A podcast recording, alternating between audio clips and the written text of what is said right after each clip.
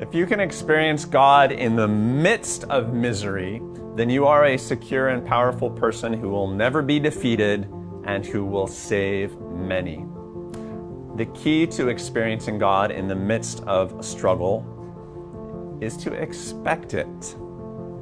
Sure, we might want God to eliminate our trying circumstances, but if He doesn't, we should still fully expect His power and His presence in the midst of those circumstances, and this is one of the big keys to life.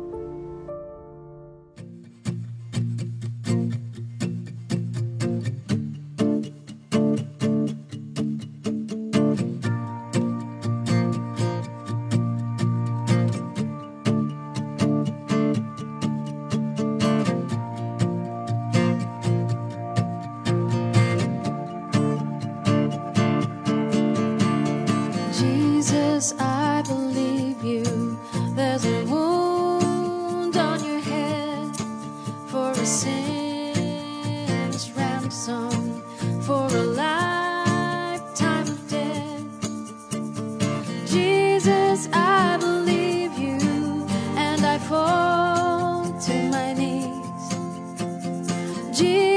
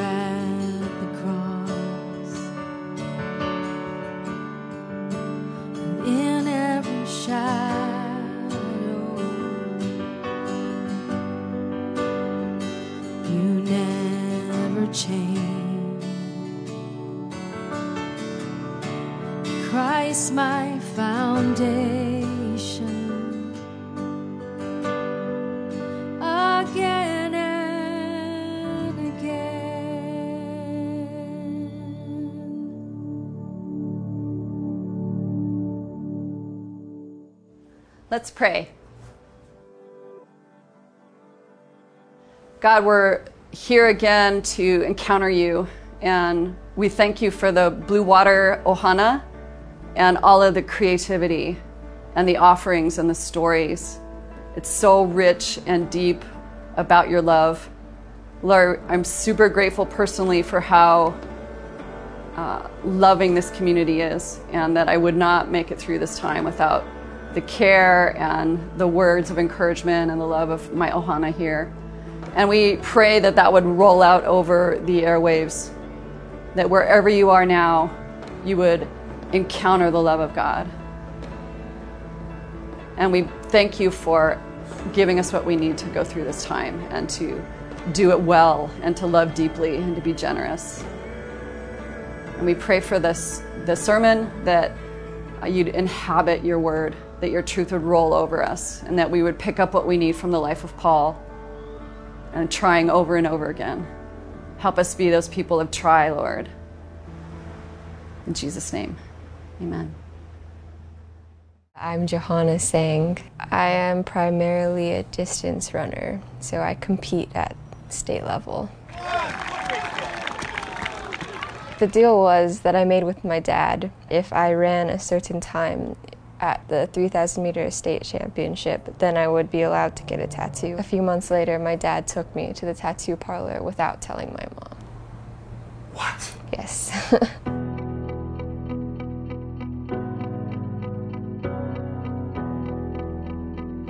I have one tattoo and I got it last year. Um, and it's like a mountain range. It's in blue ink. I asked for blue ink rather than black ink. And I'm always drawing on myself with pens and stuff during class, so it's pretty much just like that, except it's there all the time.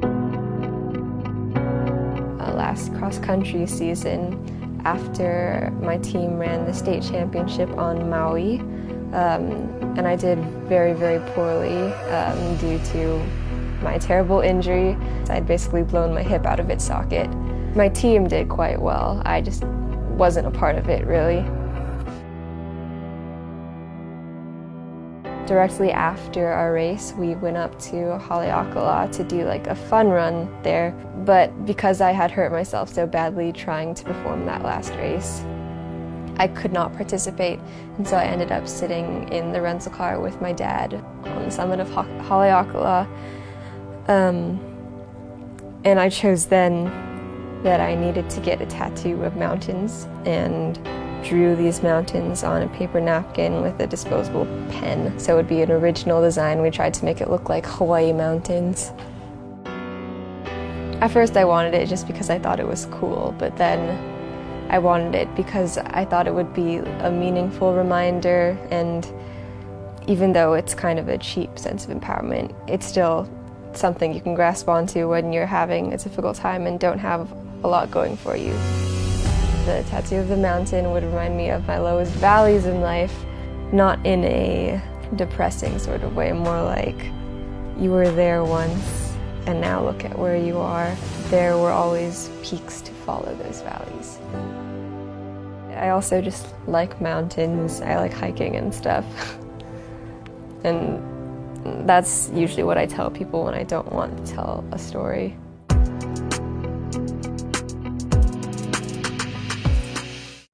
Good morning. Welcome to Blue Water. Thank you for joining us on our virtual service.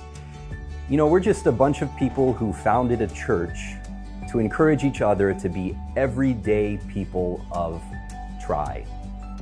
Uh, we paint, we worship, we create, and we tell our stories to remind each other that we are made in the image of God.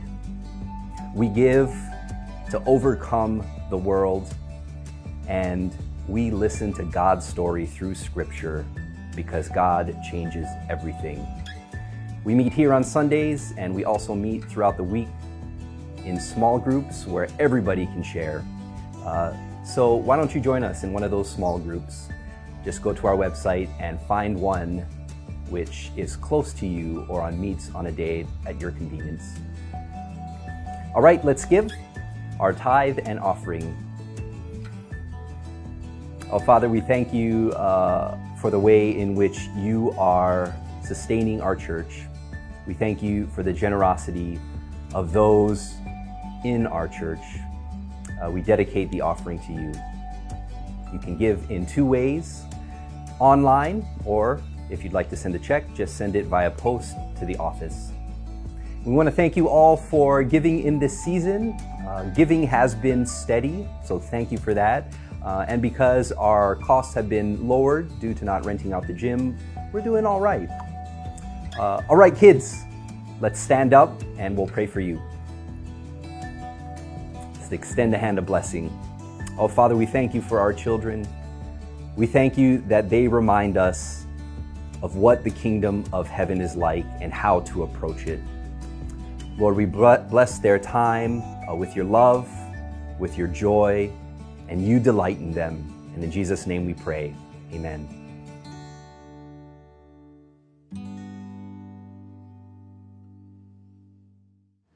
Whenever I think about this particular life principle, I think about a sailing trip that I took back in the day when I lived in Boston. My landlord had just gotten this new boat and he was beginning an around the world voyage and he needed some uh, crew to help him get the boat from Boston to Bermuda. Uh, and so we were going to uh, sail through the Bermuda Triangle. It was going to be great. Um, I uh, was one of a couple guys uh, that were helping him crew the boat. Uh, we set sail from Boston. this was in the middle of autumn, and sure enough, we were struck with one of those nor'easter storms that is famous on the northeast coast. It's radical ice storm. Temperatures plunged below zero. The waves were enormous, washing over the boat, and it was just a, a miserable night. Uh, I uh, grew up sailing, but I hadn't been on a boat at that point for about 10 years. I love sailing, didn't get a chance to do it much, which is one of the reasons that I was super excited about this trip. Uh, but because I didn't have my sea legs under me, for the first time in my life that night, I got seasick. Never happened to me, but I was wretchedly ill. And if you've ever been seasick, you know that it's like one of the worst feelings that you can have. You're just nauseous the whole time. You're vomiting, you're just feeling mis- miserable. And in the midst of feeling miserable, we still had to sail the boat and endure the storm and the freezing temperatures and the ice driving in your face and all of that stuff, right? So I was good and miserable. I was feeling embarrassed because I was sick. Uh, and uh, because I was uh, so sick and vomiting all the time, I took the watch in the middle of the night, just me against the elements, just totally exhausted and wretched. Um, and finally, a few hours uh, before uh, dawn, I got a chance to take a break and I went uh, down below and just flopped flat in my bunk so I wouldn't feel the motion quite so much. Just feeling awful. And so I prayed because I am a mature Christian guy, and that's what we spiritual giants do. Uh, but I don't think my prayers were very inspired. They're more like, oh God, take me now, you know, something like that.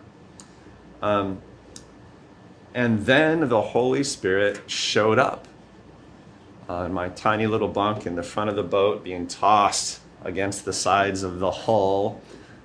The Holy Spirit showed up in a way that I had never experienced before and I have never experienced since then. What happened is I felt his presence come into that little space and I became deliriously joyful. I got this big smile on my face. You know, I felt like laughing. Like I never laugh. I just just it's just not in me, you know? And I'm not a guy given to bouts of joy typically. Uh, I'm very very buttoned down, very monotone uh, in the way uh, I express emotion. Um, I was happy. And I just said that to myself over and over. I said, I'm just so stinking happy. I'm just so stinking happy. And I just sort of celebrated for about three hours. Three hours. Didn't sleep, didn't need to sleep. I just felt wonderful. Uh, and then gradually his spirit lifted I rolled out of bunk and I went back on uh, to deck. I was no longer seasick. Uh, everything was fine. The storm abated. We survived the Bermuda Triangle, and I spent a couple of warm days in Bermuda thawing out. And the lesson of that story for me was that the Spirit overcomes circumstances even when He doesn't. Does that make sense? Like in the midst of these miserable circumstances, in the midst of me feeling miserable, somehow the Spirit overcame it without changing any of those circumstances. I just felt so right and so happy because I was experiencing the presence and power of God. Nothing changed except the presence of God uh, coming into that little space. Things don't have to be perfect to make things miraculously better. Does that make sense? Things don't have to be perfect for things to be miraculously better. And if you understand that, I think that there's a, there's a nugget of faith in it for you. Don't ever let your suffering or disappointment get in the way of your faith. I'll say that again. Don't ever let your suffering or your disappointment get in the way of your faith. And if the faith can happen in the midst of the trouble, uh, then you're as likely to see a miracle as not. We are uh, winding up a sermon series from the book of Acts. Uh, the last part of Acts is basically a study in the life of the Apostle Paul as he spreads Christianity, the Jesus message, and the church all around the world. As uh, the church has kind of gone from the Middle East into uh, Europe now, uh, thanks to some of Paul's ministry. At this point in the story, uh, in chapter 27, chapter 28 of the book, uh, if you've been following along, you know that Paul has been unjustly imprisoned for long about three years at this point. So he's been in prison unjustly, trumped up charges through betrayals for about three years. And uh, at the end of that time, he is being shipped to Rome in order to stand trial in Caesar's court. He has appealed to the Supreme Court of the Roman Empire. And so he is on his way to Rome. And what happens is that Roman officials, they decide to stick him on a boat and they're going to literally ship him uh, uh, to Rome. So this is going down in Acts chapter 27.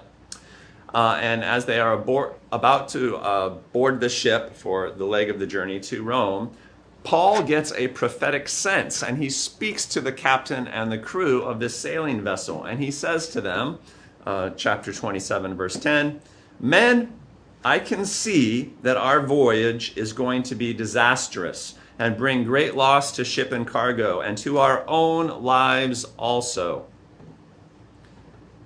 But the centurion, instead of listening to what Paul said, followed the advice of the pilot and of the owner of the ship. They get on board and they set sail anyway, even though Paul the apostle has had a prophetic vision. He said, I see that this leg of the journey is not going to go well. Uh, the ship, the cargo is going to be lost, and we're all going to die, I think. Um, so that must have been encouraging for Paul. If we get on the ship and set sail, we're all going to die. But he's in chains, there's nothing you can do about it. So on the ship they go. How would you feel in that moment if you're Paul? He's like, well, first all the suffering, then all the unfair imprisonment, and now I'm getting on a boat and sailing away to my death. Well, at least heaven is coming soon. You know, something like that. And sure enough, they get caught in a raging storm and they lose their cargo and despair of their lives. They get caught for weeks, they get pushed in front of this storm. There's nothing that they can do about it at sea.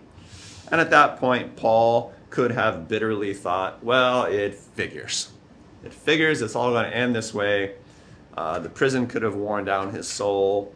Uh, the prophecy could have worn down his soul. And I know from experience that just life at sea in the midst of a storm can wear down your soul. Everybody is probably feeling super miserable. But the story picks up.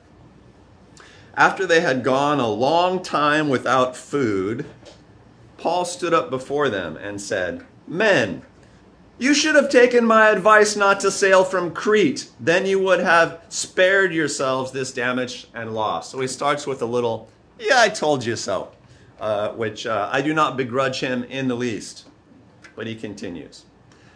But now I urge you to keep up your courage, because not one of you will be lost.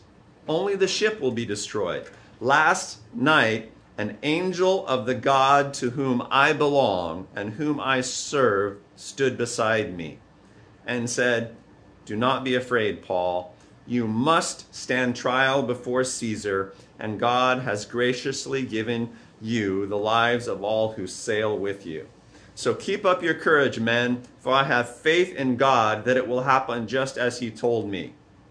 Nevertheless, we must run aground on some island. So in a vision, he's seeing that uh, the ship is going to run aground on some random island, but nobody is going to die. And the angel of the Lord has said, You're going to get to stand trial before Caesar. Uh, it's a rough trip, but don't sweat it. When I read this part of the story, I can't help but think of like my own experience in that little miserable uh, bunk space on that boat where the Spirit entered and said, you know, hey, be happy. And what a difference that can make. Paul thinks he's going to die, uh, but the angel has shown up and said, oh, no, no, you misinterpreted that sense. You're not going to die, Paul. Uh, there's going to be a form of disaster, but you're going to be fine. I'm taking you to Rome, just like I said I would. Don't sweat it. And because I love you, I'm going to give you the lives of everybody who travels with you. You are their vessel of safety, even though the ship vessel is going to be destroyed. Uh, so that must have been uh, encouraging to him, at least, and to some of the crew as well. Sure enough, a little while later, uh, they spy uh, an island and uh, they are moving toward it. Uh, some of the veteran sailors feel like the ship might be dashed against the rocks. Fearing that we would be dashed against the rocks, it says in the account, they dropped four anchors from the stern and prayed for daylight so that they could make a daylight run. In an attempt to escape from the ship, the sailors let the lifeboat down into the sea, pretending they were going to lower some anchors from the bow, the front of the ship. So, what they're doing there is they're taking one of the lifeboats and they're going to strike out for the island because it's easier to navigate a reef in a small little lifeboat than a big ship. So some of the sailors are abandoning ship to save their own skins, in other words, and let the others die on the big ship when it hits a rock. But Paul said to the centurion and the soldiers, Unless these men stay with the ship, you cannot be saved. So the soldiers cut the ropes that held the lifeboat and let it drift away. They committed. They're going to let the lifeboat drift away. Um, there's a powerful life principle in that, right? Uh, if the sailors join with Paul, they're safe. But if they go their own way, if they grasp at straws, if they try to provide their own salvation, then they lose God's covering. Paul is the vessel of their blessing in this instance. And, and that is a good rule of life. Life crises sometimes make you want to grasp at independent opportunities that look like comfort, that look like salvation, uh, or that offer um, some sort of immediate means of escape. Um, better to stick with the people of God. Better to stick with the people of faith. That's the way to navigate home safely. Uh, as a reward for cutting away the lifeboat and sticking with Paul and going what he says, the ship moves toward the land and hits a sandbar. In the story, they are stuck, and the ship begins to break apart on that sandbar, just as some of the sailors had feared. The soldiers at that point move to kill Paul and the other prisoners because they don't want them to somehow uh, escape the situation if they can't. Uh, but the, uh, the captain intervenes and spares everyone's life and says, Stick with Paul. What happens is that some of them swim to shore safely, and others of them use the bits of debris from the ship and they just sort of float to shore safely. And in that way, all 276 people on the ship are saved. Paul's prophecy comes true. They lose their ship. But this is a pretty miraculous outcome uh, for them. It's a miraculous outcome, but a rough one snaps for Paul and his faith. That's the shipwreck story. And then finally, finally, it looks like things begin to stabilize and that Paul indeed is going to make it to Rome. And the next chapter of his story will continue. And that's where we're going to pick up reading in Scripture today. This is the beginning of Acts chapter 28. I'm just going to read verses 1 through 10. This is what happens next. after all of this misery, after these strange setbacks and this miraculous deliverance, they finally make it. Once safely on shore, we found out that the island was called Malta. Well, we know about Malta, not a bad place to be shipwrecked. The islanders showed us unusual kindness. They built a fire and welcomed us all because it was raining and cold. Some friendly islanders helped them survive. Paul gathered a pile of brushwood for the fire. And as he put it on the fire, a viper, driven out by the heat, fastened itself on his hand. When the islanders saw the snake hanging from his hand, they said to each other, This man must be a murderer, for though he escaped from the sea, justice has not allowed him to live. He's been bitten by this venomous snake. But Paul shook the snake off into the fire and suffered no ill effects. The people expected him to swell up or suddenly fall dead. But after waiting a long time and seeing nothing unusual happen to him, they changed their minds and said he was a god. Have to clean up their theology a little bit, but good for them. There was an estate nearby that belonged to Publius, the chief official of the island, this Roman official. He welcomed us to his home and for three days entertained us hospitably. His father was sick in bed, suffering from fever and dysentery. Paul went in to see him and, after prayer, placed his hands on him and healed him. When this had happened, the rest of the sick on the island came and were cured. They honored us in many ways, and when we were ready to sail, they furnished us with the supplies that we needed. So, how about that? Interesting story just when things looked up, like they had made it uh, to this island safely, the islanders welcomed in, welcomed them in, gathered them around a fire to save them from the cold. Paul, always a servant, always a servant, decides that he's going to be the one that goes out and gathers some extra brushwood to throw on the fire, and in the process, a viper comes out of the wood. Uh, evidently, a, a very deadly snake because the islanders were just sure that he was going to die. bites him, what would your reaction have been at that point? You're cold, you're miserable, you're tired, you've just barely made it to the beach, uh, holding on to a piece of wreckage, you know, and then you get bitten by a snake for Pete's sake. I guess they didn't say Pete's sake uh, then, but you know, for Paul's sake it was another, oh, well, that figures sort of moment for Paul. I don't know that I would have taken it. I would have been so frustrated. I would have been on my last nerve. But Paul shakes it off. I mean, he, he literally just kind of eh, shrugs off. It's as if he doesn't notice that he's just been bitten by a deadly snake. It's like, ah, well, how about that fire, boys? You know, something like that. He behaves as if nothing happens, barely notices, but the others do. And they're like, ah, you're gonna die, you're gonna die. You didn't die. You are a god. You know, you must be one of those uh, Greek gods uh, taking fleshly form. I don't know exactly what, what went through Paul's head uh, during this snake episode. I guess he remembered that he had been promised passage to Rome, that his his uh, appointment was with Caesar in the Supreme Court of Rome. In any case, he just he just shrugs off the venomous snake. He doesn't make a big deal about it. He doesn't put holy water on it. He doesn't gather a prayer circle and go through a lot of rigmarole. He's just like and moves on. The biggest miracle in this story comes via a shrug. And I think life is sometimes like that too. You know, it's a matter of what you let get to you and what you don't. Sometimes the biggest miracles come from just kind of shrugging off a setback, from choosing to not notice something instead of freaking out about that thing. That's a very powerful sort of response. It's like a holy form of denial. And Paul engages it.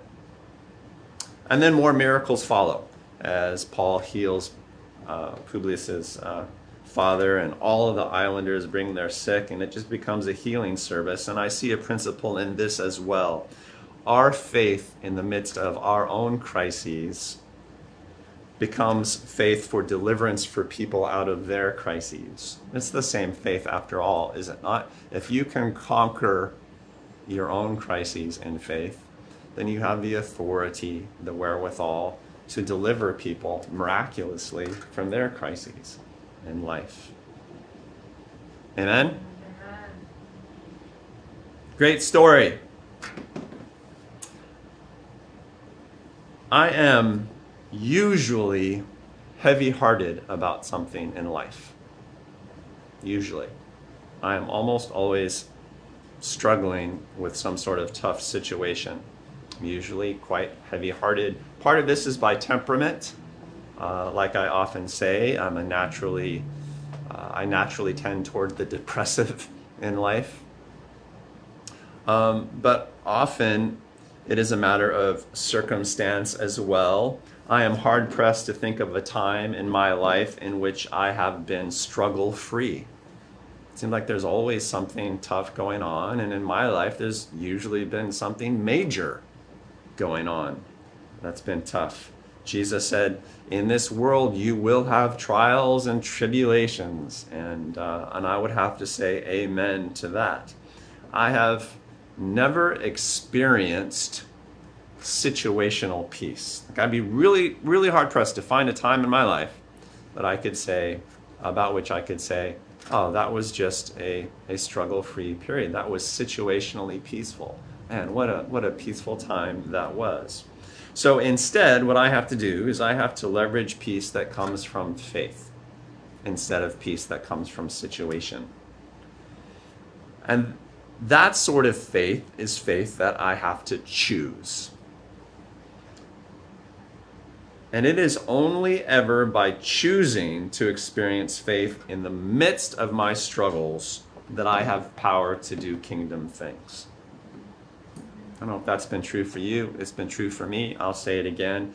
It is only ever by choosing faith in the midst of struggles that I have ever had power to do kingdom things in this world.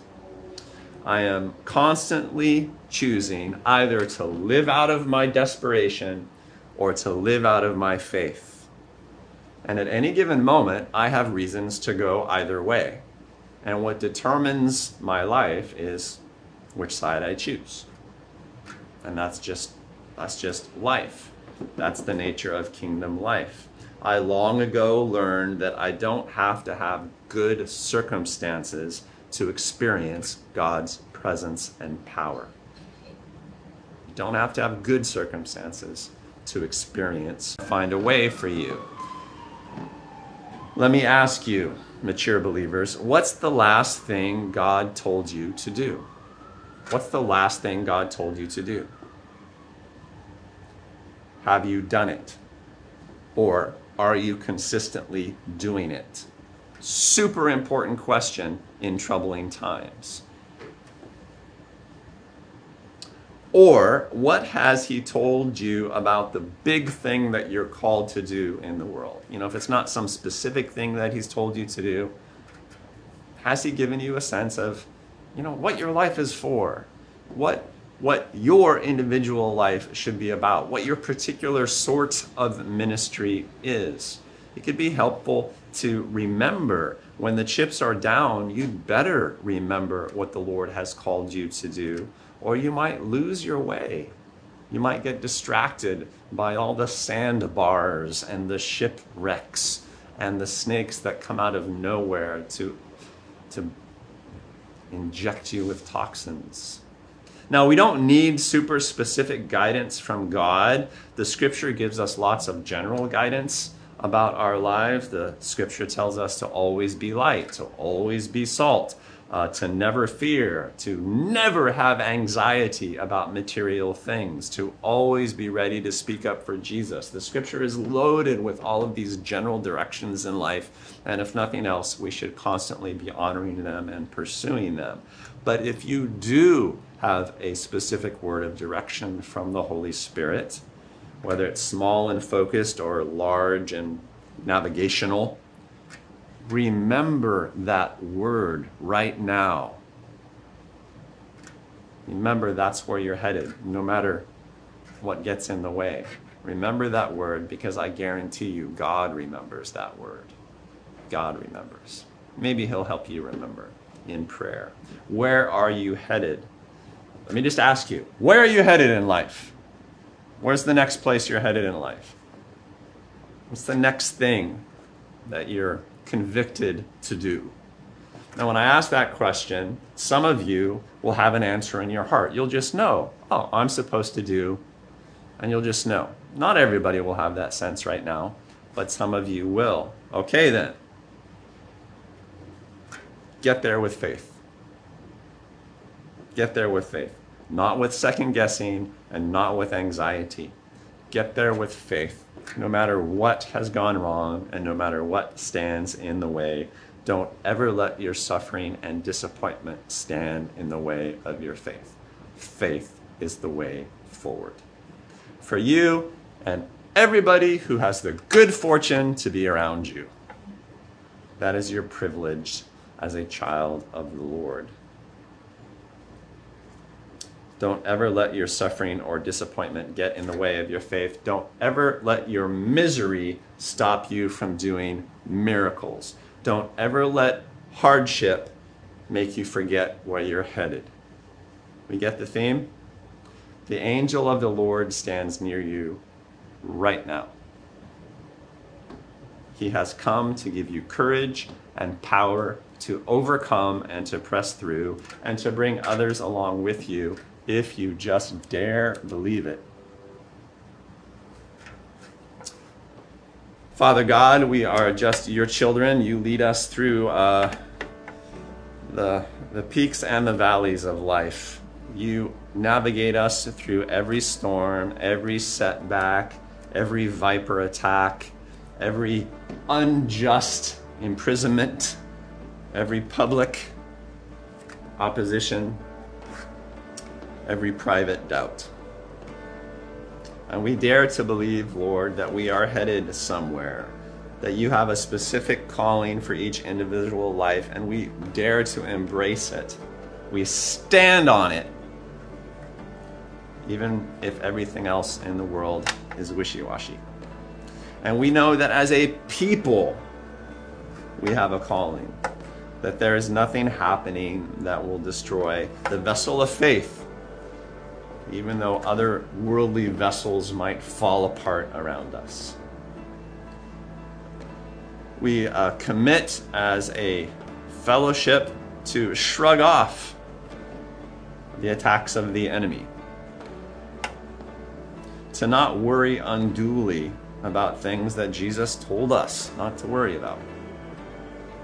We pray, Lord, that in the midst of our struggle and disappointment, uh, we would nonetheless minister miracles to the folks around us and see miraculous progress in our own life. And I just think that's a promise for the fellowship, for you listening right now.